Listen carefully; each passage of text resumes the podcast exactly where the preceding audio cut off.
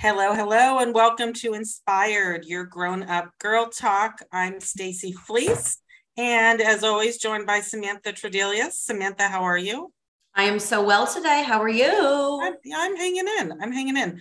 Um, it's Power Day today because we have power guests, and I'm really excited to uh, have this conversation. And I want to dig in right away. We have with us Kelley Steven-Waiss. She um, Kelley, you're you're fantastic because I, I, want to back up just one step in your career. You you founded a company called Hitchworks that was very recently sold to um, ServiceNow. So you you started a company, you you incubated it, you did the startup, you founded it, and then you sold it. So you've done the whole life cycle, which is really cool. Um, so welcome, thank you for joining us. Yes, thank you. It's great to be here. Um, so I just want to give people a little bit of background um, about what your company does because I, I, actually, eh, well, we'll we'll get to the questions in a bit, but but it's um, and please correct me if I'm wrong, but it's essentially a talent mobility platform using AI to match up employees and their strengths with projects that need that particular strength. That's um, exactly right. That's exactly which, right.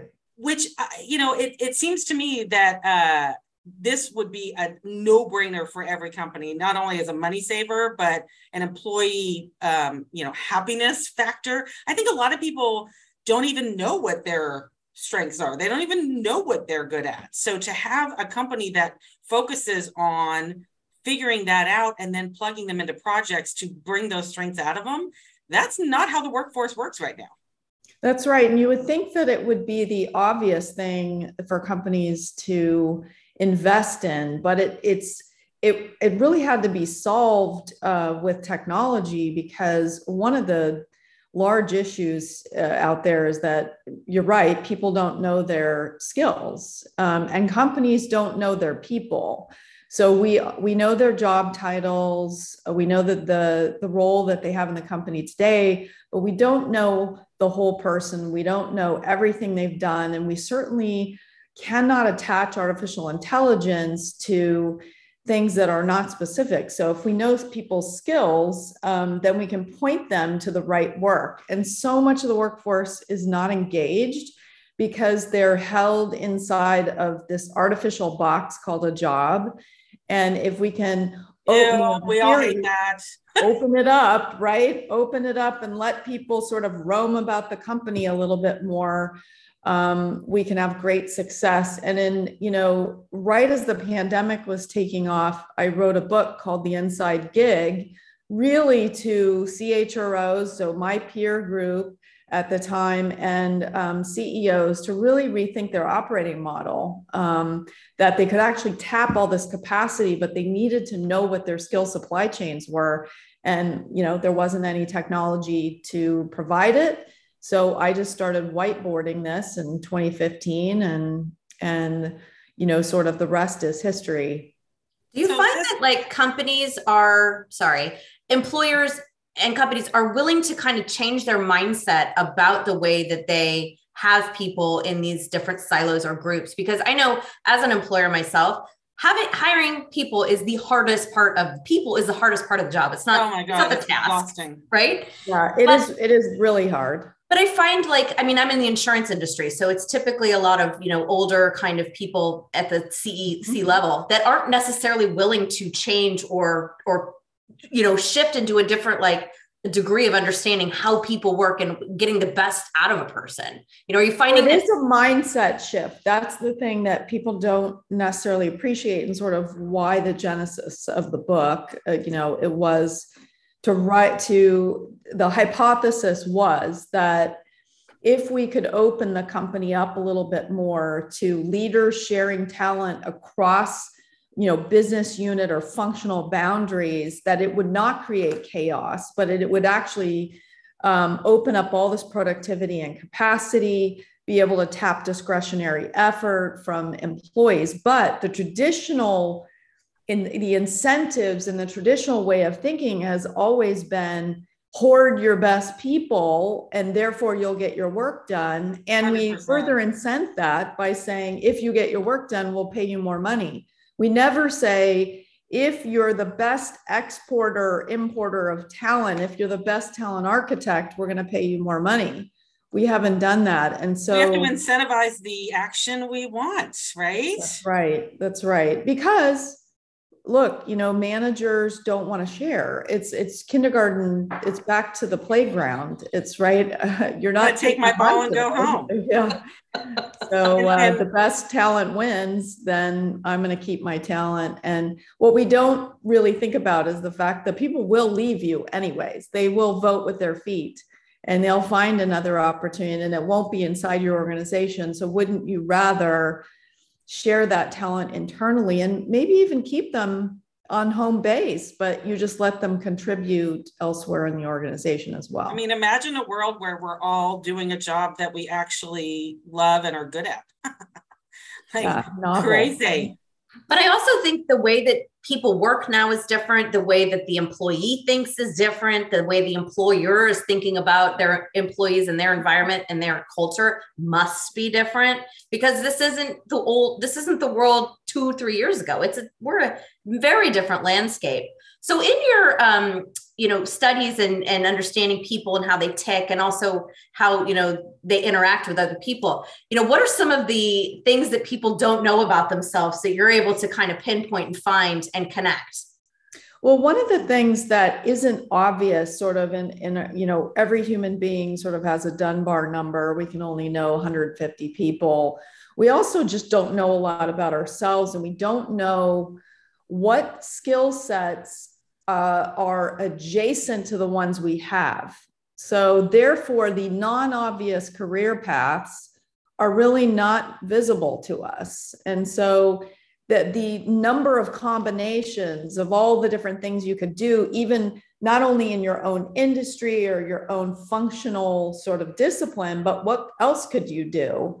Um, and so, what we can do with technology is sort of surface what are those adjacent skills using um, algorithms and data science to tell you, hey, here's all the potential career paths outside of your functional area that you're just missing one or two skills, or you have a lot of transferable skills that would be relevant. And what that can do is surface a lot of the hidden workforce um, that, you know, creating this whole new supply of people that you didn't think you had. Um, and also getting people to open up their horizons a little bit and try new things. And let's face it, the, a lot of this, so you and I have da- well, daughters, right, that are born All in three of us do. 11, right? Yeah. The skills that they, the, the jobs that are on the market today are those jobs won't be here and when when they hit the workforce there'll be a whole new set of jobs a whole new set of skills we don't know, you know, artificial intelligence, which is hot now, it'll be called something else. And so there's a whole, the world is not going to stand still. People don't stand still. So we have to have a way to help people reskill and upskill themselves. So speaking of not standing still, um, you started this company on a whiteboard when you had four kids going, a career, because I'm a glutton for punishment. yeah, and then and then hey, here's an idea. Maybe I could start this company, um, build it out, and then you know, seven eight years later sell it. I know that probably wasn't part of the original plan, but um, how how did you ever get your brain to allow you to do that? I mean, well, I feel like so many of us are like that would be cool, but no way, I can't do that. Yeah, it's kind of like what if somebody would have asked me if I was going to have four kids, I would have said, "Hell no, there's that's not happening." Um, so if they'd asked me if I was going to build a tel- tech company or be a CEO of a tech company, I would say, "Hell no, there's no way." So it really happened in baby steps, and there's sort of something in the water in the Silicon Valley that makes you a little bit crazy. Um, but when I couldn't find what I was looking for, I couldn't find a technology that sort of really brought the future of work to the forefront and focused on the employee, not focused on the back office of making HR work easier. And I was a CHRO for 13 years, so I definitely understood um, you know the technology to help my organization function better but what i was looking for is something that allowed learning to be more dynamic and in the flow of work, people to get more insights and opportunities presented to them in the flow of work. Um, and there just when there wasn't anything um, I, I, definitely saw so many people's talents wasted as well including my own i was always bored after six months hence i had to create a whole job within a job for myself but you know i just started whiteboarding this like just because i was a creative and a visual and i figured if i could like if i could build it they would come. You know if i could like make this picture i could find the right talent. I had spent so many years being a talent architect. And that's exactly what happened. You know i whiteboarded this i was fortunate enough to meet a very visionary guy edzard overbeek who was um, formerly at cisco and now ceo of here technologies. And i said hey if you're trying to build a platform company i think i can help you you know rethink the talent but this is the technology that that will need to do it. And he said great handshake come in be my chro and he funded that initial poc that then went to the enterprise and later got commercialized while at here and then spun out um, with venture capital funding. So um, you know that's fantastic to have a mentor like that who who will not only support your vision but um, be really okay to let you fly when it's time you know? Exactly. And think about how many great ideas how many people like me are sitting there in organizations with that whiteboard in their head and yeah. if we can find a way which was part of the logic of Hitch 2 was if we could get people cross pollinating and connecting, if we can make them feel seen, valued, and heard, we might be able to excavate a lot of that innovation that would be hidden from us. And we would, you know, it would be a win win, a win for the employee because they're super engaged and pumped up, excited about the work they're doing. And the company is getting the windfall of all that innovation. Yeah, it's a total power move on both sides. So I want to talk a little bit about you as a woman and what you're doing for women in your space. Um, I I know from living here in the Bay that the landscape of uh, Silicon Valley hasn't always been very female focused. There's some girls, you know, we're we're coming in, but we're still not there at the same level as our male counterparts are. What are you doing to move the needle there? And you know, some of the work that you're doing um, out there amongst your peers. Yeah, uh, well, it's very important to to pay it forward. I say, you know, um, whether it's uh, education, teaching, um, every day you should wake up and bring another woman up in some way, shape, or form. So, wait, I, uh, I want to pause on that. Let's say that again, because I literally, I think if we all take this away, and if right. everybody listening takes it away, we start the movement that you wanted to start. Say that one more time so every day you need to wake up and think what am i going to do today to bring another woman up and Love that it. could be a simple supporting encouragement encouraging text it could be helping them negotiate their salary it could be helping them through a conflict at work um, that lands them in a better place it, you know there are so many ways that we can help other women and every time we do, it is a rising tide effect.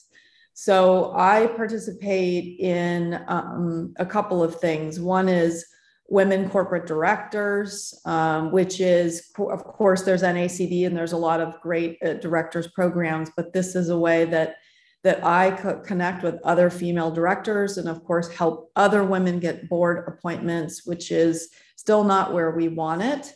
Um, but you know to, to give back there.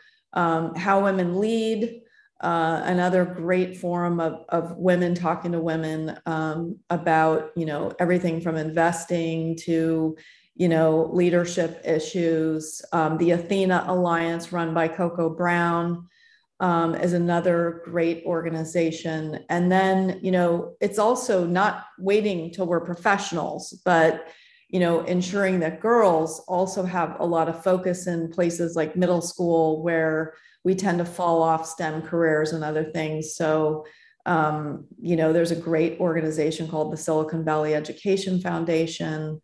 um, for which you know education in areas like math and science need to happen so that girls continue to pursue you know um, hey science can be sexy and math can be sexy and it can lead you into great careers I mean, honestly, it. there's nothing sexier than a good algebra class. Let's be honest. That's right. And when you see some little, of these, little. there's a beautiful, uh, you know, all woman NASA scientists. And oh my God, um, we love that. You know, yeah. uh, Rebecca Obregon Jimenez, who I sit on the board with at Form Factor, um, she really rose through the ranks and, uh, you know, in, in engineering, she's Hispanic. Um, she is, you know, I think going to be a CEO very soon, uh, probably in the next five years. Um, she's just, and she is beautiful and smart and the whole package. And so girls need to know that we don't need to dumb ourselves down uh, because it's not sexy to be in computer science, engineering, math. Um, these are great careers for us too. And being smart is super sexy, PS. That's right. I read an article that you uh, were interviewed in, and you said three things, and these are three things we hear, and three things that I love, and I want to repeat because they're three things that I know you stand by too. One was do what you love, right? The next was know who you are, and Stacy and I talk about this all the time because so many of us women do not know who we are till way later on in life. And so I think lifting each other up in that way is to help women really define that earlier on in life. And then this one I love is dress for the job that you want right? Not the one that you have. And I too, and Fleece as well. Like we all kind of subscribe to that philosophy where you know if you we, get up, we've, uh, we've referred to it as "fake it till you make it." That's um, that's also a fun little uh, a fun little yes. term that we've thrown around. But I think when you get up and you put yourself together, and you know whatever that feels like for you th- that day, it really does. I think make your day a little bit brighter, and you step a little taller, and your head's a little higher held. So I mean, those are three things that you kind of hone in on and i really love them. And i think you know more women we're doing those things but we need to be talking about them more out loud and doing them together. You know what i mean? That's right. That's right. You you know the the two things about knowing who you are and dress for the the job that you want not the one you have that really comes pretty easily when you're doing what you love.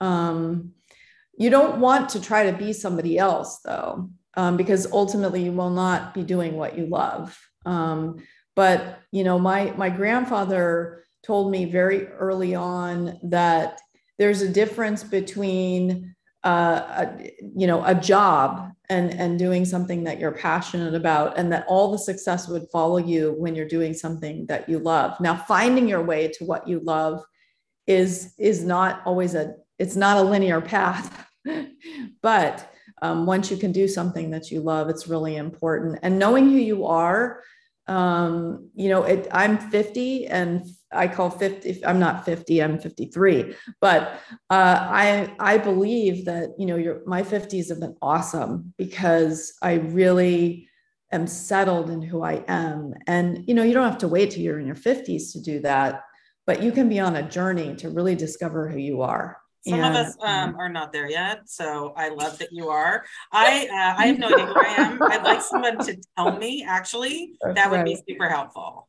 That's right. And you know, somebody told me recently, like I don't share my age, but but I think you know I'm proud of of being you know who I am and where I am, and um, and you know what, also for people to see that you're not perfect. Um, and be okay with that too. Uh, we all want to be our best self, um, physically, mentally, um, but it's okay, you know, to have feelings of self doubt, um, not feeling your best. And that's why when I say bring up another woman, boy, doesn't it make you feel good when a when a girlfriend or a colleague says, "Hey, you know, I've felt that way too," um, and sort of picked you back up. But you know what's so funny is we were chatting before we got on this call, and it was like, you know, when you look at you, when you look at your bio, and you look at who you are as a as a persona online, you know, you're like, wow, she's got her shit together. Like this gal's amazing, and you really are amazing. But I'm so glad that you shared that candid moment with us. With like, look, yeah, like I'm no different than anybody else. Like I have feelings, and I get discouraged, and I feel down, and that's okay And I think that people need to hear that it's okay to not be the super powerful human being. We're all humans at the end of the day that that feel and and learn from our mistakes. And I think that's pretty awesome.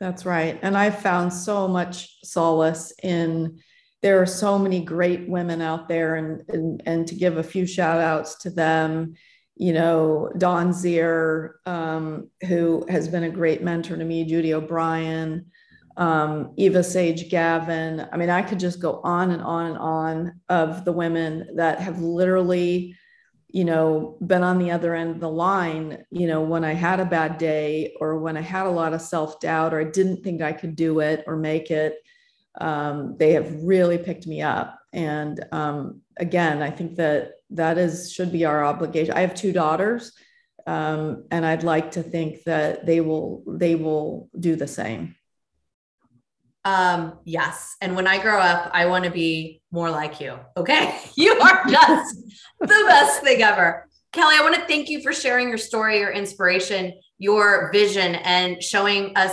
all that women can really get out there and do whatever they want to do.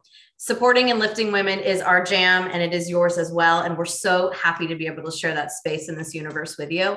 For everybody else out there this week, I hope you get out there and be inspired.